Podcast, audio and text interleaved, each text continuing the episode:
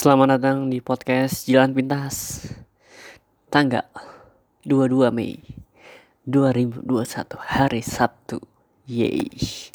Yang berarti malam minggu. Ya gimana lo? Malam minggu ke mana nih?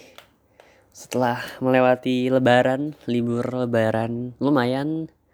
Gue libur 2 minggu Dari tanggal 10 Sekarang berarti udah tanggal dua-dua berarti empat dua mingguan lebih. Ya. Uh, eh, gue seneng banget. And uh, gitu. Uh, eh, gue tuh baru kemarin ngerasain nonton open mic di Samarinda yang bahkan selama gue hidup bahkan. Gue nggak pernah nonton open mic sama sekali. Baru ini perdana nih di Samarinda. Gue nonton di sebuah cafe gitu namanya The Puncak. Ya sesuai dengan namanya. Tempatnya juga termasuk yang tinggi. Lokasinya juga strategis lah buat kalau dari atas ngelihat gemerlap kota, cahaya-cahaya kota, ya lampu-lampu kalau malam. Tuh malam. Kemarin malam persis gue datang sana. Sebenarnya kalau dibanding kafe-kafe lain yang udah gue datengin sebenarnya nggak biasa aja sih menurut yang gue alamin. Karena kalau bandingin di Jogja misalnya Jogja kan banyak tempat-tempat yang coffee termasuk tempat-tempat yang lokasinya tinggi gitu. Ya pokoknya jauh lah gitu. Terus juga bangunannya masih ada yang bangunan di sana masih ada yang emang belum jadi aja belum jadi masih ada batu batanya semen yang belum ada listriknya. Tapi masih bisa lah di jadiin tempat nongkrong. Dan gue tuh sebenarnya udah lama gitu pengen nonton. Baru sampai aja kemarin. Kemarin mumpung libur dan waktu ke sana ternyata masih libur lebaran minggu lalu makanya minggu ini is kemarin gue nonton acaranya. Ternyata ada infonya dari dari Instagram mereka stand up Indo Samarinda jam 8 tuh ada. Di awal udah nggak tahu line up line upnya siapa aja. Gue ke sana jam nyampe jam kayaknya 8 lewat 8 lewat. Jadi ada dua lantai gitu dua lantai. Awalnya begitu gue nyampe ke sana jam 8 jam 8 lewat. Itu di jadi kan dua lantai. Tempat open mic-nya itu di lantai pertama. Itu ada kayak panggung begitu gue nyampe jam 8 lewat. Kenapa kosong? Gue kaget gitu loh ini mana orangnya mana? Gue kira udah mulai gitu. Gue kira gue udah telat. Bahkan kayak di bayangin gue kayaknya bakal rame nih bakal penuh lah gitu. Sampai nggak kebagian duduk. Ternyata jam 8an itu masih sepi banget. Ya paling ada beberapa komik dari komunitas sana yang emang udah datang udah mulai-mulai ya nongkrong gitu juga sambil nungguin orang. Kayaknya juga gara-gara mungkin masih sepi gitu masih orang-orangnya masih belum banyak yang datang gitu. Baru jam 8 setengah sembilan. Setengah sembilan itu udah mulai ada suara mic kedengeran tuh dari atas. Gue duduk di lantai dua. Dari atas sudah kedengeran suara mic gitu. Orang tes mic. Cek cek suara cek satu satu. Kayak gitu. Udah kedengeran tuh. Tuh. Kira uh, gara-gara itu suara itu gue pikir ya udah gue turun aja. Terus yang sembilanan lewat turun. Pas gue turun ternyata suaranya hilang nggak ada nggak ada lagi. Ini orang yang ngomong tadi mana? Gue bingung. Caranya ya udah gue duduk sana. Pas nggak lama gue baru duduk tuh gue gue minum nggak lama ada lagi suaranya. Jadi ada udah ada dua orang MC yang ngambil alih acara gitu buat ngeposisiin tempat duduk gitu. Karena orang di sana itu banyak belum rame. Orang-orangnya belum rame tapi nyebar gitu. Jadi kebanyakan posisi duduknya itu diisi di pojok-pojok. Pojok kanan kiri bawah. Kok bawah sih? Kanan kiri kanan. Pojok-pojok gitu. Biasanya pojok-pojok tuh orang pacaran orang berduaan orang berempat. Ada juga. Ada uh, cewek berdua ada sama temen-temennya ada temen yang tongkorongan juga berempat berlima lebih gitu. Jadi MC-nya ngambil alih buat para pengunjung ngisi tempat yang masih kosong terutama di bagian tengah gitu. Jadi ada yang sampai didatengin ke kursinya meja kursinya penonton gitu suruh pindah. Mas mas ini masih kosong tengah kalau mau pindah pindah aja nih gitu. Sampai ada yang nawarin mas nggak apa-apa pindah aja pindah kita tungguin nih kalau nggak pindah kita belum mulai acaranya kayak gitu gitu ya karena ya ada aja yang pindah tapi gue juga tetap tetap stay di tempat kursi gue di paling belakang. Gitu. Karena ya mulai persiapan gitu terus mulainya jam 9 sembilanan kalau nggak salah. Mulai jam 9 itu ada MC dua orang ada Bang Yono. Wah, respect loh. Bang Yono sama satu lagi Bang nggak tahu. Bang Sata. Nggak tahu. Berdua MC-nya udah yang nalin gitu. Awal-awal ya buka acara sambil nge penonton. Itu ada sambil diajak ngobrol penontonnya berapa kursi ada penonton yang dari Jogja ada yang oh gue juga kaget oh dari Jogja dari Sleman katanya. Ramai ramai juga nongkrong. Ada juga nyapa-nyapa orang yang emang dari Samarinda asli. Ada juga orang yang kelihatan jadi sweet spotnya para MC dan para komik jadi ada satu cewek yang kelihatannya jadi apa ya kelihatannya jadi ayo apa? Karena karena dari penampilan emang udah cakep sih ceweknya. Jadi ya diajak ngobrol sama MC-nya gitu eh namanya siapa? Gitu. Arab-Arab gitu oh ada Arab. Gitu. Cewek Arab itu oh iya mahasiswa kedokteran. Ya akhirnya ada yang ngobrol gitu gitu di riffing lah sama MC-nya gitu. Walaupun gue juga kena sebenarnya.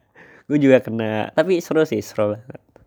Pertama kali itu first time banget ngerasain. Gitu akhirnya udah mulai panas sekitar 10 15 men 15 10 15 15 menit. Mulai panas dan sekitar jam hampir setengah sepuluhan itu mulai komik pertama yang naik buat open mic tuh. Nonton nonton uh, ger ger ger ada pokoknya total tuh ada sekitar 5 lebih kayaknya 8 hampir 10 deh sama kayaknya hampir 8 10-an kalau nggak salah.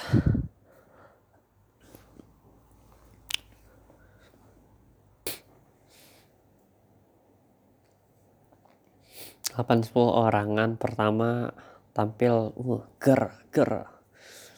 Ya berapa banyak beberapa yang lucu beberapa yang sunyi. Ada yang juga yang ketawa-ketawa respect. Dan ada juga yang ger banget gitu. Dan ya gue cukup terhibur lah. Acaranya oke okay juga. Dan jadi ada sebanyak semacam beat beberapa beat-beat yang menurut orang lain lucu. Karena satu kafe itu ketawa banget, wah ramai banget gitu, pecah banget di kafe. Tapi bagi gue kok kok biasa aja ya, gue malah malah diem aja gitu, malah bingung lucunya di mana gitu. Nah, tapi ini nggak apa namanya selera. Ada juga yang wah lucu banget gitu. Banyak uh, eh, gue banyak dengar cerita. Kebanyakan mereka komik-komik itu bawain materi personal pengalamannya. Jadi malam itu gue dengar hmm, gue dengar cerita dari anak yang kerja di perhotelan. Jadi waiters. Ceritain pengalaman-pengalamannya. Jadi pelayan gitu. Ada yang mahasiswa semester 8 ceritain skripsi ah, lalala gitu. Ada juga pengalaman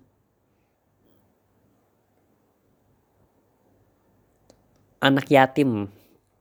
Anak yatim dia ya ceritain gitu bokapnya dulu gimana kenapa dia bisa gitu dan setelahnya gimana itu seru banget.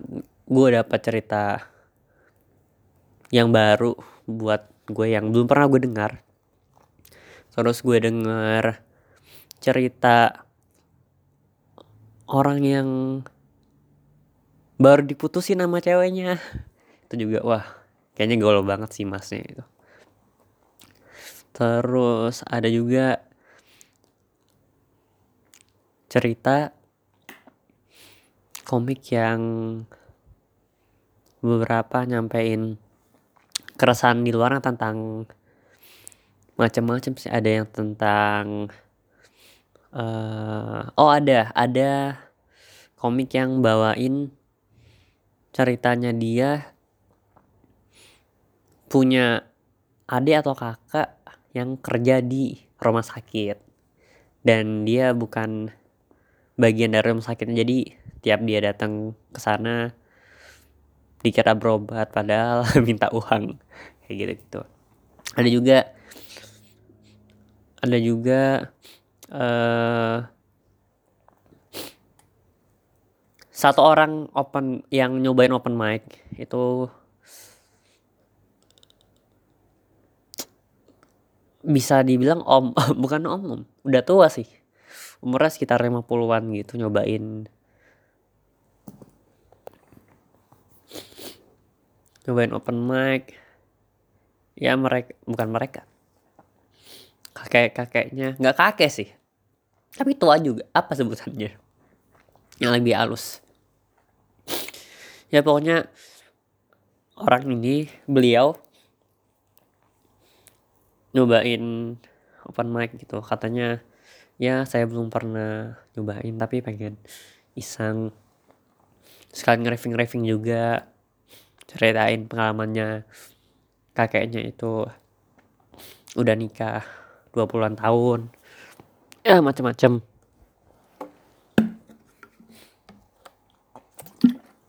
ada juga yang yang ngeblank. Ada juga tuh. Kan namanya latihan. Ada juga komik yang macam-macam lah. Tuh. Pokoknya headlinernya itu ditutup sama Bang Yono sendiri. Jadi ceritanya Bang Yono ini yang katanya udah uh, sanap termasuk senior lama di Samarinda. Katanya mau pindah kerja sama Bang Panji. Gue juga baru tahu tuh di manajemennya Comika gitu. Ya tadi kemarin Bang Yun cerita tentang oh ntar dia di sana pindah. Ntar gajinya sekian. Terus dia manajerin orang sana gitu-gitu. Terus ya sekalian penutup gitu. Sekalian pamitan juga teman-teman sana juga. Termasuk lama. Yang ngerantau lah. Gitu. Ya seru-seru sih. Itu yang itu yang gue seneng nonton stand up gitu. Bahkan open mic open mic yang belum belum masih mentahannya doang nih belum materi yang sempurna materi yang udah pasti pecah gitu. Justru itu yang menariknya masih dengar keresahan orang-orang cerita pengalamannya personalnya apa yang mereka gelisahin. Itu yang mahal sih pengalamannya. Yang kalau misalnya gue ke tempat selain itu mungkin gue nggak bakal banyak dapet pengalaman yang macam-macam gitu. Mungkin paling kalau sama teman-teman gue doang teman-teman kuliah paling keresannya yang nggak beda jauh. Sama-sama kuliah sama-sama kerjaan tugas. Macam-macam atau yang teman-teman kuliah paling organisasi ya nggak nggak jauh-jauh dari itulah. Ada yang lomba juga gitu. Kalau stand up kan semua dari kalangan yang bisa ngomong pasti bakal nyobain. Dan ya kebanyakan cerita personalnya pengalamannya apa yang mereka rasain juga gitu. Itu yang gue rasain sih ternyata orang tuh macam-macam gitu. Dan akhirnya setelah udah pada di komik terakhir itu ditutup sama tadi Bang Yono sama tadi open mic. Orang yang nyobain open mic gitu uh, kakek-kakek yang terakhir itu terus tutup MC ah udah kelar. Jadi gue kelar itu sekitar setengah dua belasan. Setengah dua belasanan. Setengah dua belasanan. Setengah dua belas lebih. Sekitaran segitu. Berarti mulai kayak mulai setengah sepuluh setengah sembilan setengah sepuluhan ya dua jaman lah. Total. Seru banget sih asik banget. Vibe-nya emang beda banget. Kalau yang biasanya gue nonton cuman di YouTube cuman di streaming. Kalau nonton langsung tuh experience-nya emang beda banget bakal wager banget parah gitu. Dan jadi setelah ini yang menariknya nih dan setelah kan MC ada MC Bang Yono dan teman-temannya itu setelah setelah ditutup itu kan udah oke okay, ya udah pulang gitu pada pada pulangan pada bubar. Jadi komik-komik yang tadi naik panggung itu terutama Bang Yononya nih. Dia mereka datengin kursi penonton satu-satu sambil sambil apa ya? Sambil nyalamin sambil ya kayak minta maaf gitu oh ya, eh sorry ya ini tadi bercanda tadi bercanda tadi cuman uh, bercanda. Ya kita seru-seruan bareng gitu. Wah itu gue gue respect banget sih gitu. Ngelihat wah ternyata sampai apa ya emang emang niatnya juga nyari lucu gitu. Jadi yang kayak misalnya yang di riffing juga seneng-seneng aja gitu. Nggak ada yang tersinggung walaupun banyak kata-kata kotor di sana. Walaupun banyak kata-kata yang tidak pantas banyak nama-nama yang kalau disebut di luar pasti akan terkena kasus. Ya mungkin juga jadi bagian dari experience orang yang nonton langsung. Nonton off air lah. Itu walaupun itu masih on open mic. Nah itu sih seru banget. Gue pulang setengah dua belas sampai jam dua belasan lewat. Dan wah masih kebayang tuh. Ya seru aja sih. Gue gue nemu gue nemu. Oh soalnya di situ. Gue nemu satu bahagia yang pengalaman yang kayaknya di luar sana nggak bakal gue dapetin gitu. Gitu sih. Emang orang tuh banyak macam-macam ya gitu. kayak misalnya gue gue juga kan termasuk orang yang beberapa kali pindah tempat. Pindah tempat dan pindah sekolah dan tinggal di ber berbagai daerah. Termasuk yang nyobain. Itu entah untuk sekolah atau entah untuk tinggal ya emang macam-macam gitu. Kayak misalnya dari bahasanya. Di gue tinggal di Kalimantan kan. Di Kalimantan ngomongnya tuh pakai aku kamu kalau sama sehari-hari. Di Sumatera pakai aku kau. Di Banten pakai lo gue.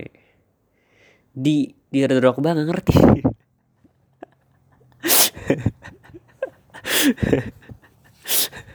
Gak, gak. Terus apa tadi? ya gitulah gue juga beruntung sih bisa ngerasain tinggal di berbagai daerah itu macam-macam gitu sampai apa ya kayak misalnya waktu di Kalimantan gue ngeliat berita di Sumatera ada asap bencana alam gitu. Waktu gue ke sana ternyata bener gue ngerasain gitu. Tapi ya pas datang pas datang sana vibe-nya udah beda gitu. Udaranya juga gue ngirup udaranya kayaknya beda banget gitu. Udah bau-bau apa ya? Bau-bau tercemar. Gitu. Di Sumatera asap. Jadi nggak sekolah. Ham, kayaknya ada enam bulanan nggak sekolah gitu. Bener-bener libur. Pakai masker ke mana-mana. Ya kayak sekarang ini lah jadi gue udah simulasi pakai masker di sana. Sekarang ya biasa aja bahkan di sana maskernya lebih lebih masker banget. Terus ke ke pindah lagi ke Banten. Beda lagi. Orangnya beda-beda macem-macem. Banyak yang hal yang gak gue dapetin lah. Yang gue bisa ternyata gue bisa beruntungnya bisa nyoba tinggal di nggak di luar daerah kita. Kita bisa ngerasain point of view dari berbagai pandang. Macam-macam dari karakternya oh ternyata orang aneh-aneh ya. Bukan aneh-aneh masih masih oh apa yang kita wajarin ternyata di sana gak wajar. Ada juga yang menurut kita batasannya udah sampai sini ternyata di sana bisa lebih dari apa yang kita pikirin. Gitu. Makanya nggak ba nggak bagus terkekang dalam pikiran asumsi yang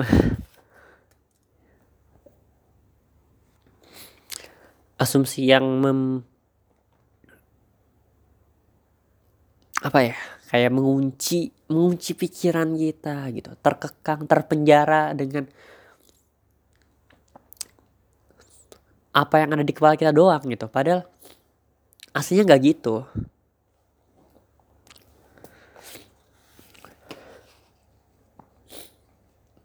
Ya begitulah. Dan ya semoga gue nggak pindah-pindah lagi sih.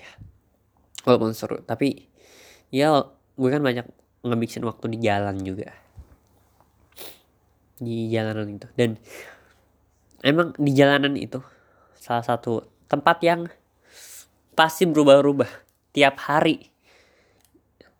Kan nggak mungkin ya pasti mobil pasti ya ada mobil motor kendaraan lalu lalang. Tapi pasti tiap hari pasti kejadiannya beda-beda gitu. Walaupun emang mobil jalan motor jalan tapi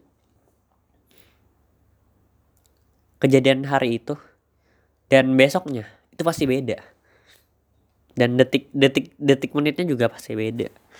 Itu bedanya. Jalan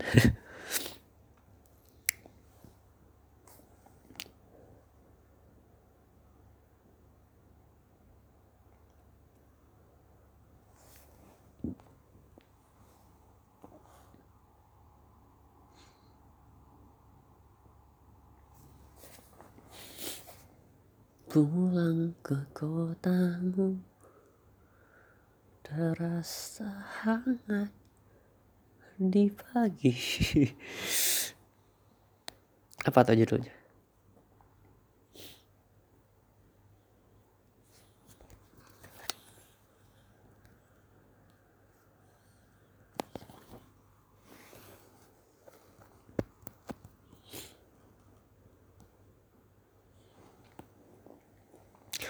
kita cari Club Project Yogyakarta.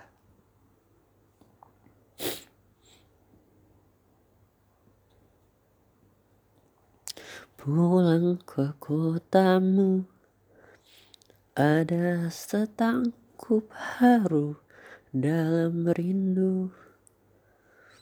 Masih seperti dulu Tiap sudut menyapaku bersahabat? Penuh selaksa makna. Serhanyut aku akan nostalgia saat kita sering luangkan waktu. Nikmati bersama suasana Jogja. Jadi inget Jogja nih. Udah setahun gue nggak ke Jogja. Emang paling nyaman tuh tempat sendiri lebih tepatnya rumah sendiri sih ya aneh ya gue gue banyak ngabisin waktu di jalan tapi justru gue nggak suka gue nggak tapi justru sebaliknya gue nggak begitu suka di jalan bukan maksudnya oke okay, pasti semua orang juga nggak suka di jalan. Maksudnya gue termasuk orang yang kalau bisa di rumah ya di rumah aja gitu. Makanya pandemi kemarin nggak nggak ke mana-mana nggak keluar rumah dia kamar aja. Gue seneng banget sih. Nggak ketemu orang nggak berada di keramaian wah capek banget sih. Di persimpangan langkah. Oh salah. Di persimpangan langkahku terhenti. Salah ya. Ramai kaki lima menjajakan sajian khas berselera orang duduk bersila Musisi jalanan mulai beraksi. Seiring laraku kehilanganmu. Merintih sendiri Di dalam deru kotamu. Semuanya Walau kini kau telah tiada tak kembali. Namun, namun kotamu hadirkan senyummu abadi. Izinkanlah aku untuk selalu pulang lagi Bila hati mulai salah. Bila hati mulai sepi tanpa Oke, lanjut lanjut lagu sel Oke, lagu selanjutnya.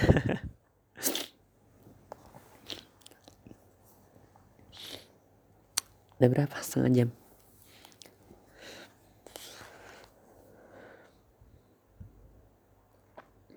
Ayo apa?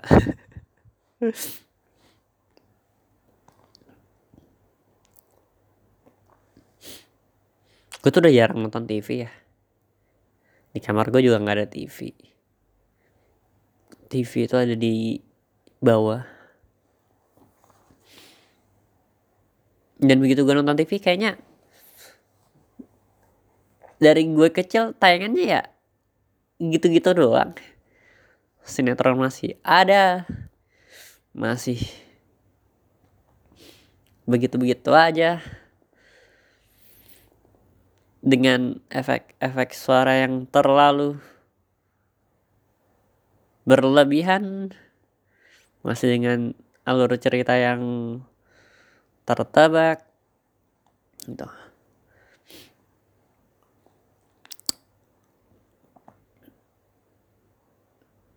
Apa ya? Maksud gue nggak tahu ya tapi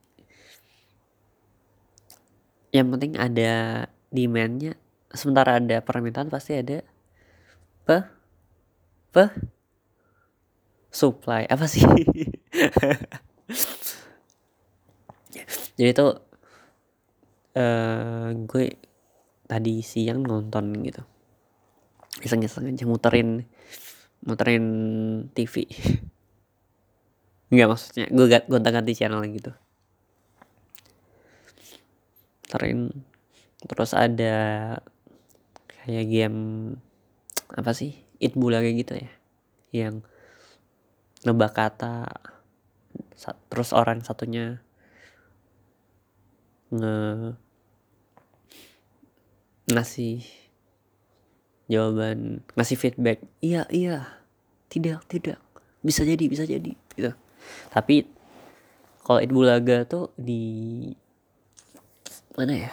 Eh di TV nah ini ada acara TV namanya Indonesia Pintar. Ya nggak beda jauh lah sama itu. Tebak-tebak kata juga. Mungkin beda namanya beda. Tapi beda channel juga sih. Tadi juga nggak di SCTV ya biasanya. Tuh. ya yang main juga anak-anak anak-anak SD kayaknya. Masih kecil. Sekolahan gitu rame. Jadi kayak ada dua kelompok gitu dua SD yang saling diadu diadu kepintarannya di mana yang bisa menebak kata dapat membawa pulang uang tunai berjuta-juta. Gitu. ada dua sekolah tadi. Dua sekolah. Ya main lagi tuh. Nebak kata kata-katanya seputaran pekerjaan seputaran benda tempat wisata. Ya yeah, something like that anjay. Tuh siap pintar tuh. Terus tadi ada satu sekolah gitu yang menang. Berhasil sampai ke babak paling akhir gitu kan biasanya ada kayak tiga tiga segmen lebih gitu ya.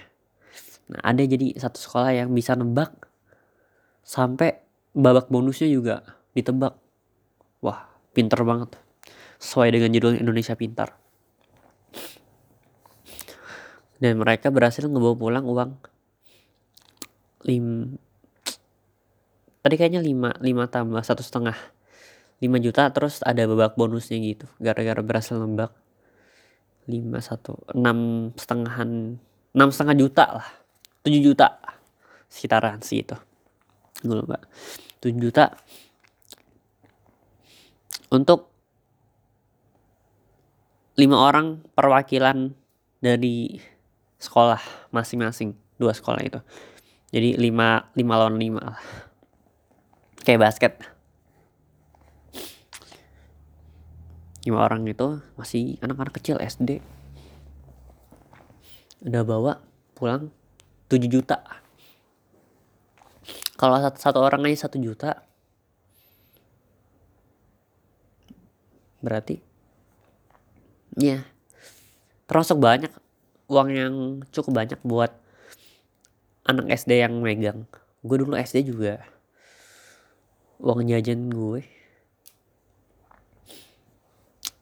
awal-awal tuh lima ribu SD SMP naik tujuh ribu. Terus sepuluh ribu dua puluh ribu gitu. Sampai sekarang. Uang bulanan.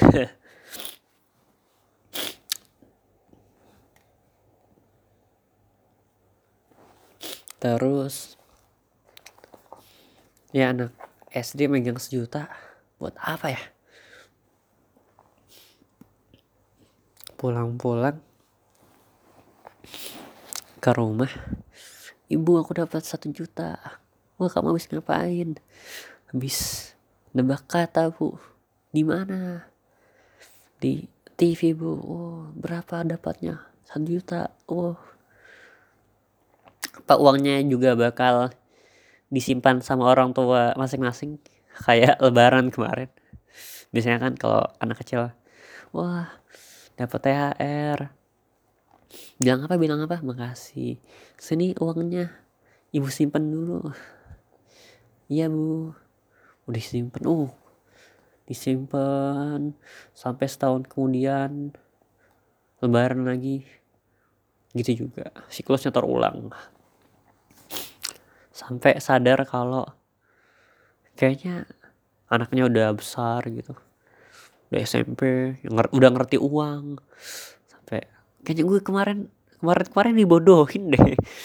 Uang gue ke mana?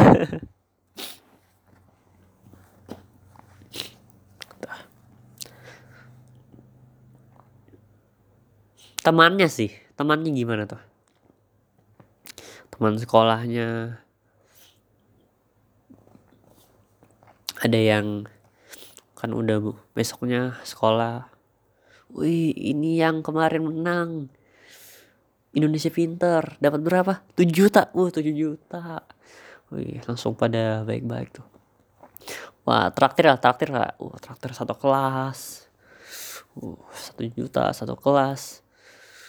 Makmur hidupnya. Kantin diborong makan bakso. Minum es teh manis. Kenyang-kenyang gitu.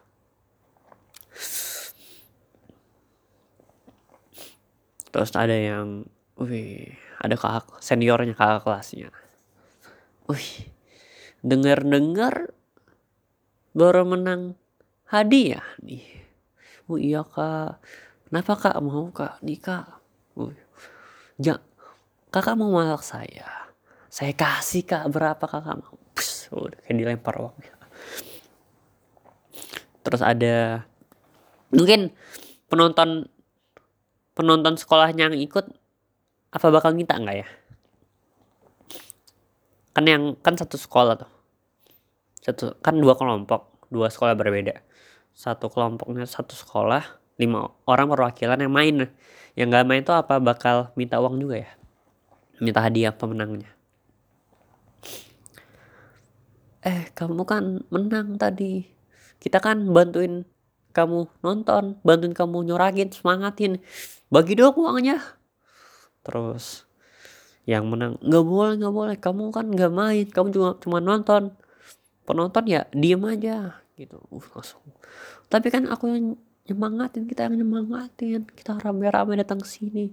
Kita harus datang bareng bawa ses datang bareng nggak bawa sesuatu. Pulang bareng bawa sesuatu harus dibagi rata lah. Kita kan satu sekolah satu geng. Ribut tuh ribut. Ribut. Apa kamu? Gitu. Kamu bapaknya Yono. Eh kamu. Bapak kamu tukang bakso ya? Iya kok tahu? Iya tadi gue jajan di bokap lu. Ya pertikaian di sana. Tapi maksudnya dibagi sih yang datang gitu. Walaupun cuma 100 200 uang juga itu. Itu jajan sebulan jajan tuh. Terus apakah dengan orang tuanya tahu anaknya dapat baru dapat hadiah menang lomba sejuta gitu langsung mikir Ih, gampang banget dapat uang nih apakah anaknya juga berpindah haluan cita-cita. Bu, saya ingin berhenti sekolah. Ini bukan passion saya, kata ibunya. Kenapa nak? Kamu udah dibiayain sekolah mal-mal. Kenapa kamu pindah? Emang apa kamu pengen jadi apa? Bu, aku beri sekolah karena sekolah tidak menjamin apa yang aku ingin lakukan aku ingin bercita-cita menjadi pemain lomba aku ingin bercita aku ingin bercita-cita jadi peserta lomba Indonesia pintar jadi jadi tugasnya aku harus nebak kata-kata yang kalau aku bisa nebak aku dapat hadiah bu. Ini passionku ini jalan hidupku. Gitu. Kata ibu enggak nak. Kamu enggak ngerti kamu bisa apa sih? Kamu tinggal sekolah dulu sana yang pinter. Enggak bu. Rebel memberontak. Karena uang. Terus temennya sih. Temennya yang yang nggak ikut live TV-nya acaranya. Wih uh, yang tadi bagi-bagi uang dong gitu langsung langsung rame deketin. Wih ini yang menang lomba kemarin ya. Wih jajan dong jajan. Gitu. begitu uangnya habis sebulan besoknya mana temen-temenku yang kemarin datang nih? Ternyata pertemanannya hanya karena menang lomba yang ikut sih. Siapa yang ngasih ide buat bukan siapa yang milih orang milih anak-anak lima orang ini? Disaring buat ikut lombanya ikut apa acaranya. Mungkin ada yang orangnya hmm, uh, anak kamu pintar sih. Tapi nggak gaul. Yaudah ikutlah, ikutlah. Kamu ntar nge-carry ya. Kamu eh, kamu yang ngebantu kita. Walaupun kamu nggak gaul-gaul amat di sekolah tapi kamu pintar oke masuk sini satu orang masuk yang yang nggak punya banyak teman bahkan nggak ada dan jadi punya banyak dan jadi berteman hanya karena pengetahuannya hanya karena pintar ada lagi orang yang dia nggak pintar-pintar amat tapi dia jago ngomong. Tuh masuk. Ada lagi orang yang yang nggak pintar tapi nggak jago ngomong juga. Ngapain tuh? Ikut juga. Enggak sih.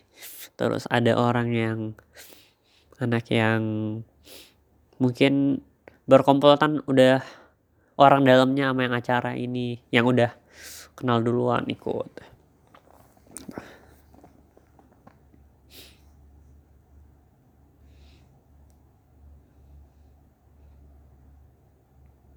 Ya begitu. Siapa pun boleh ikut. Apaan nih? Apaan nih? Aneh memang. Udah berapa menit? 46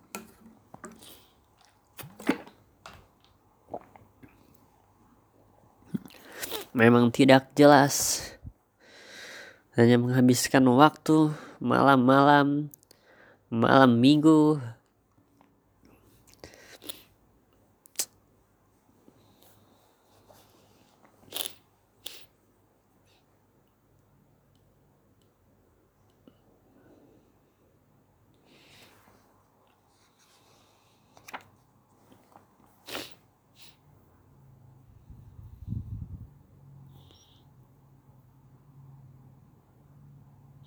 ya kalian baru menghabiskan waktu untuk tidak mendengarkan apa pun.